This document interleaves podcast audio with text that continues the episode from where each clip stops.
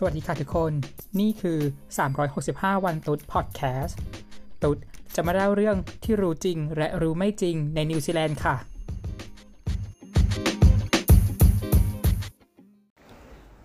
สวัสดีค่ะกลับมาพบกันอีกแล้วนะคะวันนี้เราจะมานำเสนอตอน Cost of Living in Auckland ค่ะตอนนี้เราจะทำแค่ค่าใช้จ่ายในเมืองออกแลนด์เท่านั้นนะเพราะว่าเมืองอื่นนะค่าใช้จ่ายก็อาจจะมีความแตกต่าง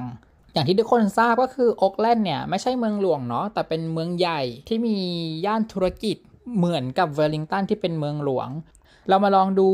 รายรับและค่าใช้จ่ายต่างๆเริ่มจากรายได้ขั้นต่ำในนิวซีแลนด์เนี่ยคือทุกที่จะเท่ากันหมดแต่ว่าก็แล้วแต่อาชีพรายได้ขั้นต่ำก็คือจะอยู่ที่$20ต่อชั่วโมงคือก็ตีไปสักว่าทำงาน7ชั่วโมงครึ่งต่อ1วันก็จะได้ประมาณวันละ$150นะแล้วถ้าทำ1อาทิตย์ก็ตีไป5วันก็จะได้ประมาณ$750แต่ว่ามันก็จะมี tax ที่ต้องหักด้วยในระบบของนิวซีแลนด์เนี่ย tax จะถูกหักตามขั้นบันไดถ้าให้เราตีคร่าวๆนะก็คือใน1วีคทำงาน7ชั่วโมงครึ่งทำ5วันก็จะได้$750หลังจากหัก tax แล้วก็จะเหลือ$640ประมาณนี้เราขอกลับมาพูดเรื่อง tax กันอีกนิดนึงเนาะคือ tax เนี่ยอย่างที่บอกไปก็คือมันจะเป็นขั้นบันไดที่เนี่ยจะเริ่มจาก tax 10% 17.5% 30% 33% และ 39%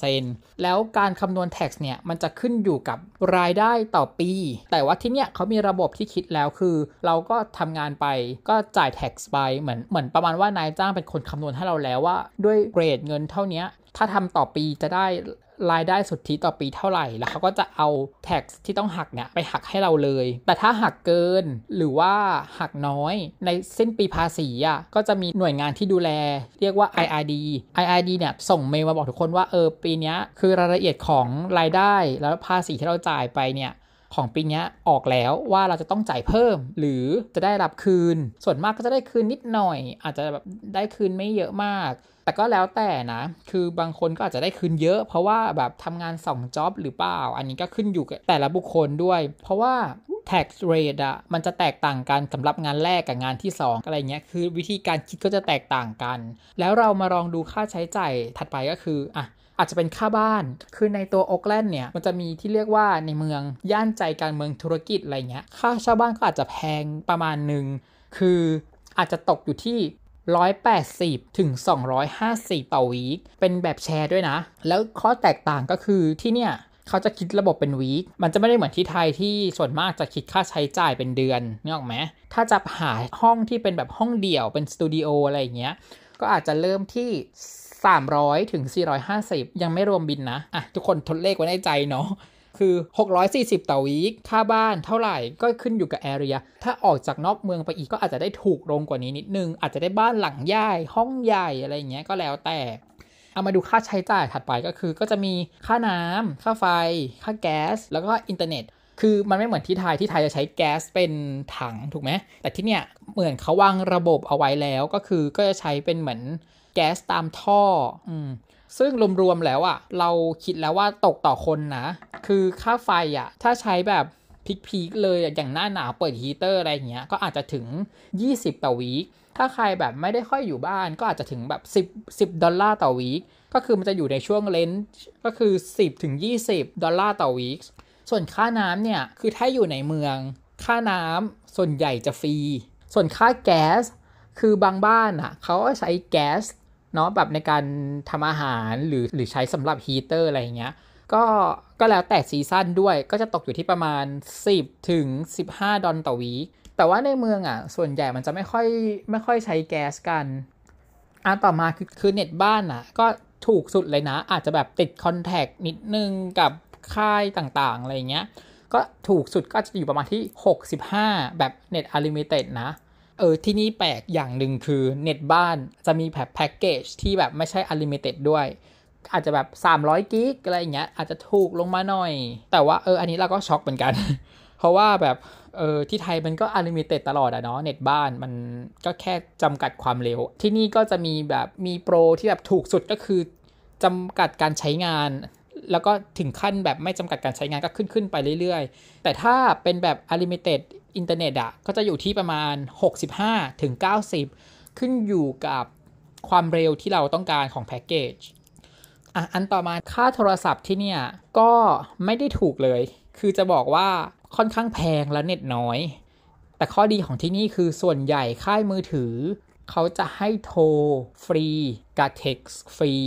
คนส่วนใหญ่ที่นี่ก็เลยแบบถ้ายังไม่ใช่วัยรุ่นมากอะนะเขาก็จะใช้เท็กซ์กันซะมากกว่าเราก็ยังใช้เท็กซ์เลยบางทีเรายังชอบเท็กซ์เหมือนกันแบบมันไม่ต้องแบบมานั่งกังวลนะว่าอ่านไม่อ่านอะไรเงี้ยเท็กซ์ไปเลยถึงไม่รู้ไม่เป็นไรส่วนค่าโทรศัพท์อะก็จะอยู่ที่เริ่มจาก$15ต่อเดือนถึง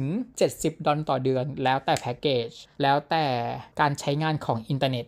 แต่ค่อนข้างแพงแต่อย่างที่บอกคือเราสามารถใช้โทรฟรีกับเท็กซ์ฟรีได้คือข้อดีของที่นี่คือเราสามารถโทรหาเบอร์ของออสเตรเลียฟรีเหมือนเขาทำ agreement เอาไว้ว่าแบบออสโทรหานิวฟรีนิวโทรหาออสฟรีอะไรประมาณนี้เนาะอ่ะเรามาดูค่าใช้จ่ายถัดไปคือค่าเดินทางที่เนี่ยการเดินทางมีให้เราเลือกหลากหลายมากก็จะมีรถไฟรถเมล์เฟอร์รี่อูเบอร์สกูตเตอร์แล้วก็แท็กซี่อ่ะเรามาลองดูกัน2อันแรกก่อนคือรถไฟกับรถเมล์คือรถไฟกับรถเมล์เนี่ย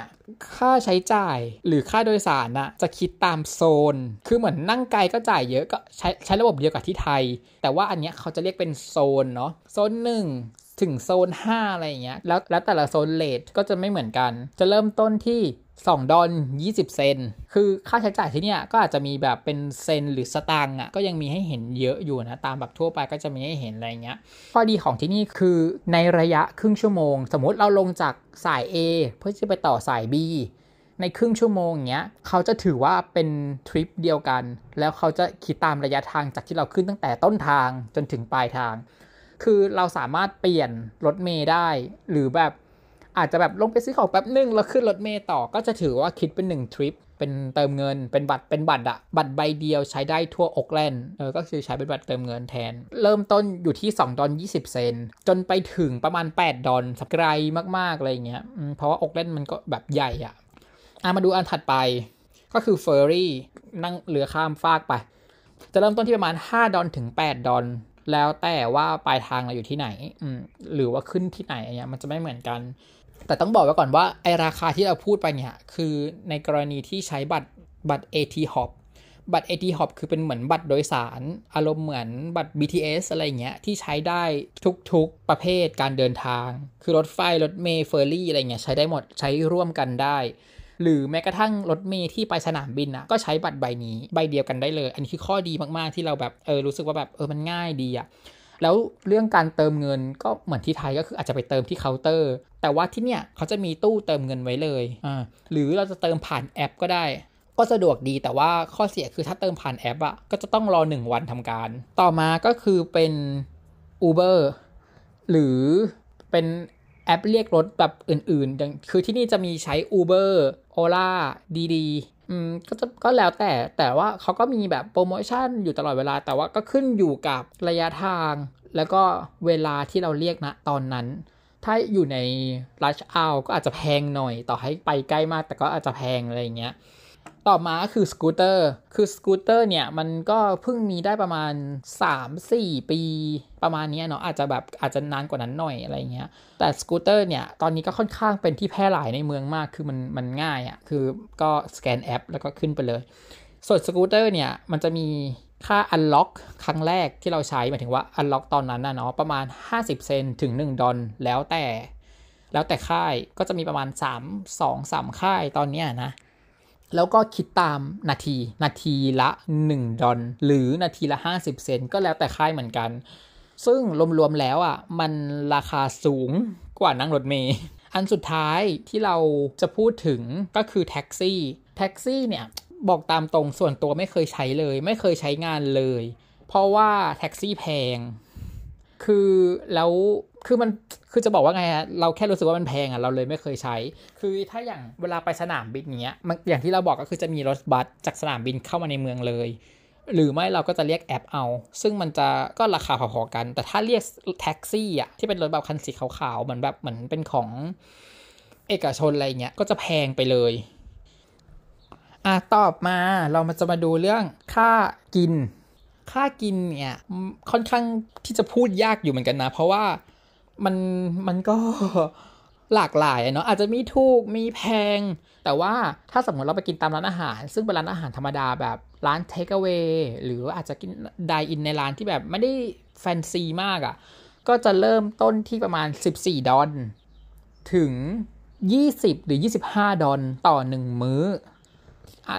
ลองคิดตามดูนะไอคือก็ประมาณค่าแรงขั้นต่ำ1ชั่วโมงเองเราก็ได้กินอาหารนอกบ้านแล้วเนาะ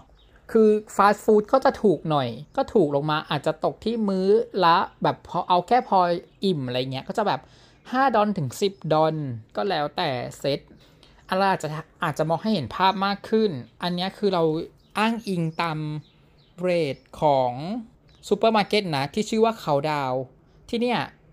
เขาดาวคือซูเปอร์มาร์เก็ตอารมณ์เหมือนจะบอกว่าไงอารมณ์เหมือนโลตัสประมาณนั้นก็คือของก็ราคาค่อนข้างกลางๆไม่ได้แพงมากไม่ได้ถูกมากเมื่อเทียบกับค่าแรงขั้นต่ำของที่นี่เนาะอย่างเช่นนม1ลิตรจะอยู่ที่ประมาณ$2.5ถึง$5ก็แล้วแต่ยี่ห้อแล้วแต่ประเภทนะไข่12ฟอง1โหลก็จะอยู่ที่$5อันนี้$5คือแบบหาได้ง่ายๆหาถูกนะ$5ถึง$8ไก่1กิโลก็จะอยู่ที่$12ลองดูพวกผลไม้บ้างแอปเปิ้ล1กิโลก็จะอยู่ที่ประมาณ$5ประมาณ$5ก็ไม่ได้แพงสำหรับเรารู้สึกว่าโอเคอยากคือถ้าคูณเป็นเงินไทยอ่ะมันแพงแน่นอนถ้าอยากรู้ว่าคูณเป็นเงินไทยเท่าไหร่ให้คูณ20เข้าไปเนาะอันนี้คือแบบเรทแบบถูกๆเลยนะให้คูณ20เข้าไปคูณง่ายๆก็อาจจะตีไปอาจจะคิดว่าแพงแต่ว่าอยากให้ลองเปรียบเทียบกับค่าแรงขั้นต่ำต่อ1ชั่วโมงดูว่ามันสมเหตุสมผลไหมเนาะน้ำเปล่าที่เนี่ยคือเราสามารถกินจากแท็บได้คือถามว่ามันสะอาดมากไหมก็ไม่ได้สะอาดมากแต่ว่าอยู่ในขั้นที่ว่าdrinkable ก็คือดื่มได้เพราะว่าถ้าจะไปซื้อน้ำขวดๆอ่ะคือส่วนใหญ่ที่เนี่ยจะมีแต่น้ำแร่เท่านั้นซึ่งมันแพงก็จะอยู่ที่ขวดเล็กนะ500มิล300มิลเนี่ยจะอยู่ที่ประมาณ$3เพราะฉะนั้นก็ถ้าจะกินน้ำเปล่าก็ถ้าไม่ต้มกินแบบใช้กาต้มอะไรเงี้ยก็กินจากแท็บได้เลยมาดูต่อสำหรับขาแอลกอฮอล์ก็คือจะบอกว่าก็ถามว่าถูกไหมก็สำหรับเราคือเราไม่ได้กินประจำเนาะแล้วก็ไม่ได้ดื่มประจำเนาะเราก็จะบอกว่ามันก็ถือว่าถูกอยู่นะเพราะว่าในอย่างเบียร์1ขวดอะขวดที่แบบ500มิลลิลิตรอะอย่างเบียร์1ขวดที่ประมาณ 0.5 ลิตรก็จะอยู่ที่ประมาณเฉลี่ยนะจะอยู่ที่ประมาณ$5ซึ่งมันถูกนะทำงาน1ชั่วโมงก็ได้เบียร์แล้วอะไรอย่างเงี้ยนึกออกปะยังเหลือไปกินอย่างอื่นด้วยอะไรอย่างงี้แต่ส่วนนี้ส่วนมากก็ถ้าเป็นแบบพวกไวน์ก็จะอยู่ที่ขวดใหญ่นะแบบเอาแบบดีๆหน่อยแบบถึงขั้นแบบประมาณกลางๆก็ขวดละ$15ก็ถูกเราว่าถูกเพราะว่าที่เนี่ยเขาก็จะมีแบบไวน์โลคอลด้วยอะไรอย่างเงี้ยมันเขาปลูกเองได้เลยเขาทำหมักไวน์เองได้แต่ถ้าเป็นแบบโลโก้แบบนั้นก็อาจจะราคาสูงขึ้นมานิดนึงแต่ว่าถ้าแบรนด์ทั่วๆไปที่หาได้ตามเขาดาวอะไรเงี้ยก็ประมาณนี้แหละประมาณ$10ถึง$20สำหรับแบบถูกๆเนาะคืออันเนี้ยเราอ้างอิงมาจากที่เราบอกก็คือเขาดาวมันก็จะมีซูเปอร์มาร์เก็ตที่เหมือนแมคโครเหมือนบ้านเราชื่อว่า Pack and Saveเนี่ยอาจจะถูกลงประมาณ$0.50ถึง$1ต่อ1รายการแต่ว่า Pack and Save มันไม่ได้มีทั่วเมืองเหมือนเขาดาวมันจะมีอีกอันนึงชื่อว่า New World ก็จะแพงขึ้นมาเขากว่าเขาดาวประมาณนิดนึงเหมือนอารมณ์เหมือนจะบอกว่าไงดีก็เหมือน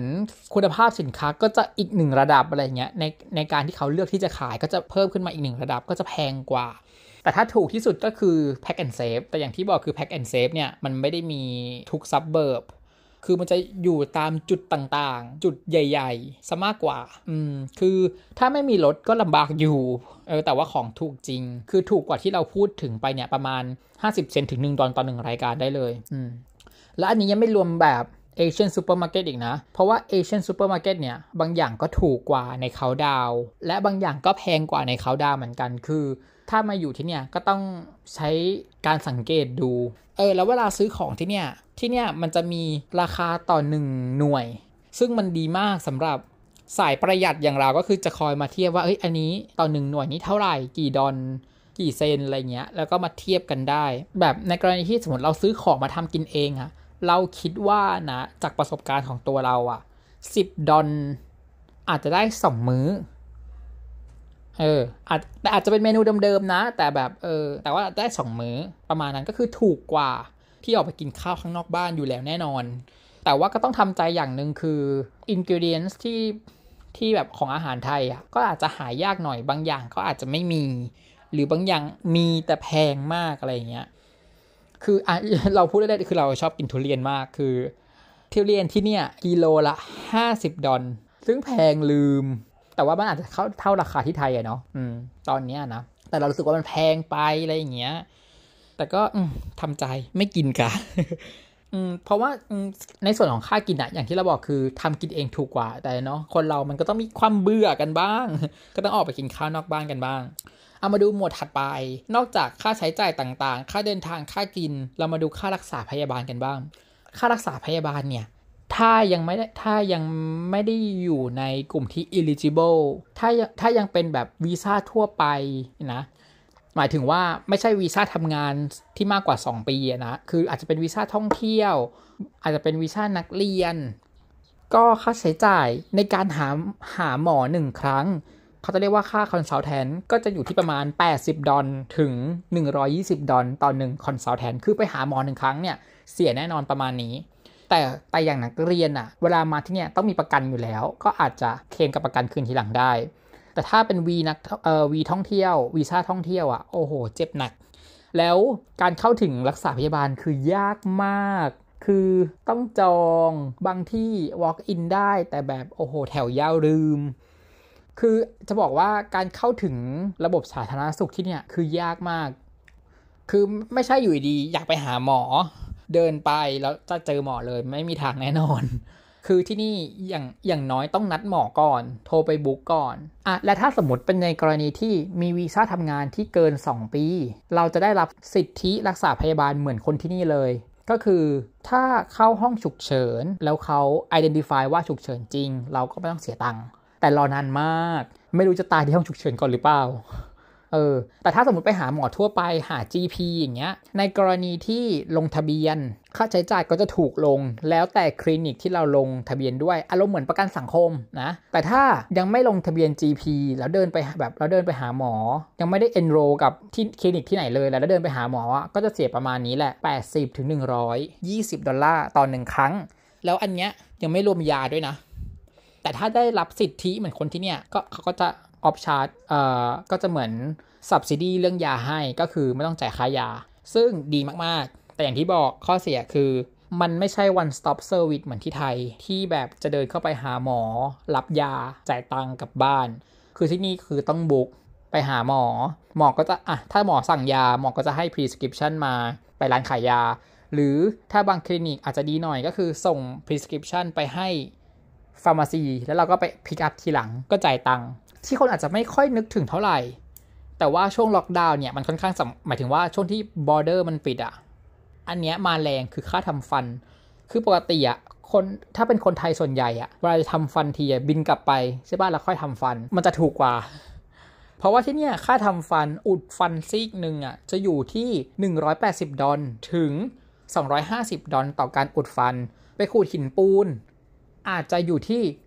120ถึง150แล้วแต่คลินิกซึ่งมันแพงมากๆเหมือนกัน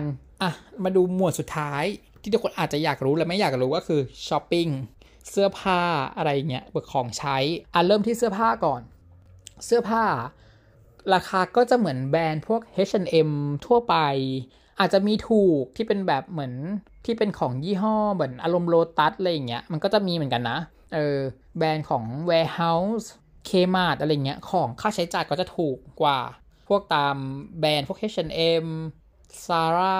อะไรอย่างนี้คือที่เนี่ยแบรนด์มันไม่ค่อยเยอะแต่ว่าเขาก็จะมีแบรนด์โลคอลที่ดังๆของเขาอยู่เหมือนกันซึ่งราคาไม่ได้ถูกเลยจะร้องไห้ อย่างซาร่าเชชเอ็มเนี่ยก็คือราคาเขาจะเท่ากับที่ไทยเราจะรู้สึกว่ามันถูกกว่านะด้วยค่าแรงที่นี่มันเยอะกว่าที่ไทยถูกไหมเลสเซว่าเสื้อผ้าชิ้นหนึ่งอาจจะอยู่ที่อันนี้ของผู้ชายของผู้หญิงอยู่แบบประมาณเฉลี่ยนะอาจจะอยู่ที่$20 ถึง$50อ่ะแต่ว่าทำงานวันหนึ่งเราก็ได้แล้วอะไรเงี้ยถูกปะอาจจะไม่ถึงวันด้วยอาจจะน้อยกว่าวันแบบประมาณ3ชั่วโมงก็ได้เสื้อผ้าสัก1ชิ้นละแต่ถ้าอยู่ที่ไทยลองดูนะ H&M ไม่นับตอนเซลนะ H&M อาจจะ300 ถึง 500ซึ่งเท่ากับค่าแรงขั้นต่ำของที่ไทย1วันส่วนพวกของใช้ภายในบ้านเราได้พูดถึงไปแล้วก็คือจะมีที่ดังๆก็คือ Kmart แล้วก็ Warehouse อันนี้ก็จะเป็นเหมือนของใช้ในบ้านต่างๆที่ราคาแบบจับต้องได้ที่ถูกหน่อยอะไรเงี้ยแบบอยากซื้อทีวีซื้อพัดลมซื้อเครื่องครัวต่างๆเครื่องนอนอะไรอย่างเงี้ยในนั้นก็จะมีราคาก็แล้วแต่ว่า Kmart ถูกกว่า Warehouse ส่วนตัวเราอ่ะเราก็จะเลือกที่จะช้อปปิ้งออนไลน์มันจะมีแบรนด์หนึ่งที่เพื่อนเราที่เนี่ยชอบใช้คือ Shein คือส่งมาจากจีนนั่นแหละนอกจาก Shein แล้วอ่ะก็จะมีแบบสั่งมาจากออสซึ่งราคาก็โอเคไม่ได้แพงมากของแบรนด์แต่ก็ไม่ได้แพงมากส่วนพวกค่าใช้จ่ายทั่วๆไปอย่างเช่นซื้อโทรศัพท์ซื้อโน้ตบุ๊กคือโทรศัพท์ที่เนี่ยถ้าไม่นับ iPhone นะแบบพวกแบรนด์อื่นๆ Samsung Huawei ที่เป็นของ Android อะราคาแพงกว่าที่ไทยประมาณนึงประมาณ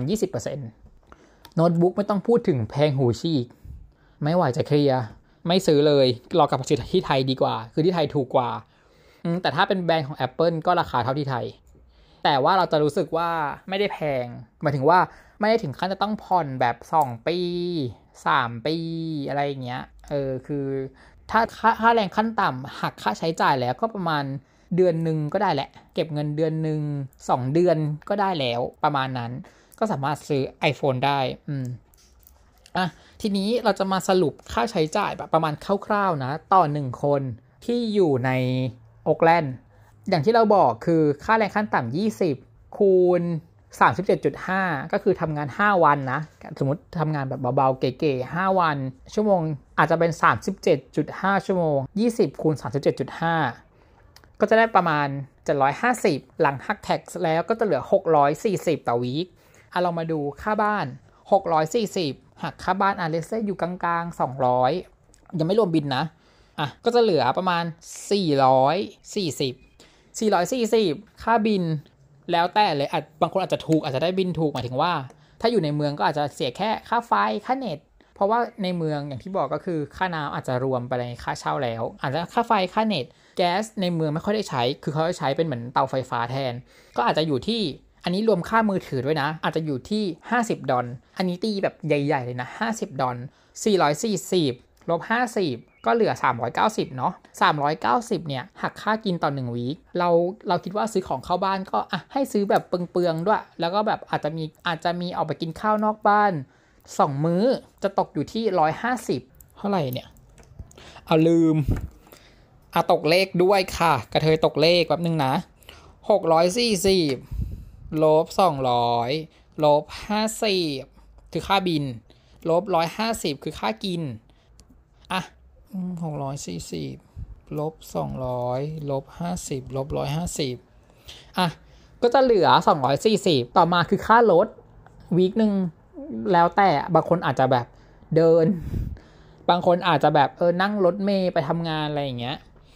เราให้คิดซะว่าตกวีคละ40แต่ถ้าบางคนมีรถอาจจะเติมน้ำมันก็อาจจะวีคละ50 60อ่ะเราตีไป50ละกันก็240ลบ50เหลือ190ประมาณนี้190อันเนี้ยคือเงินเก็บต่อวีคที่เราจะได้อ่ะถ้าอยากรู้เป็นเงินไทยเราอาจจะบอกให้คูณ20ไปก็จะได้ตกวีคละเงินเก็บนะ 3,800 บาท1เดือนก็จะอยู่ที่ประมาณ 15,000 ความจริงอ่ะเราไม่ได้อยากให้ทุกคนมองกลับเป็นเงินไทยเราอยากให้ทุกคนอ่ะมองว่าเราหาเงินด้วยเรทนี้ให้คิดเงินด้วยเรทนี้ซึ่งถามว่ามันพอเพียงไหมสำหรับเรานะถ้าเป็นด้วยค่าแรงขั้นต่ำเราว่ามันพอเพียงมากๆหมายถึงว่าอาจจะแบบเก็บเงินสักเดือนนึงก็ไปเที่ยวอะไรอย่างเงี้ยก็ได้ก็เที่ยวได้ส่วนเรื่องค่าใช้จ่ายท่องเที่ยวเดี๋ยวเราจะมาเจาะอีกทีนึงใน EP ถัดไปเราจะอธิบายให้ฟังเรื่องค่าใช้จ่ายต่างๆคือ คือเกินก่อนนิดนึงคือเงินที่ใช้จ่ายในการท่องเที่ยวค่อนข้างจะสูงนิดนึงทุกอย่างอะไรเป็นเงินเป็นทองหมดในการทำแอคทิวิตี้ต่างๆยกเว้นเข้ามิวเซียมส่วนใหญ่จะฟรีแต่ถ้าแล้วก็เดินป่าเดินแทร็กไฮกิ้งอันเนี้ยแต่ถ้านอกเหนือจากเนี้ยเสียตังค์เกือบทุกอย่างเลยแล้วแพงมากเดี๋ยวค่อยมาพูดกันอีกทีนึงประมาณนี้เนาะสำหรับ EP นี้ยังไงเราขอฝาก365วันตูดพอดแคสต์ชอบกดไลค์ใช่กดแชร์ส่งฟีดแบ็กกลับมาได้แต่อย่าด่าแรงเดี๋ยวกระเทยหมดกำลังใจในการทำสำหรับ EP หน้าเราอาจจะมาพูดเรื่อง Student Visa เราจะมีแขกรับเชิญด้วยเป็นแฟนเมทเราเองวันนี้เท่านี้ก่อนค่ะสวัสดีค่ะ365วันตูดพอดแคสต์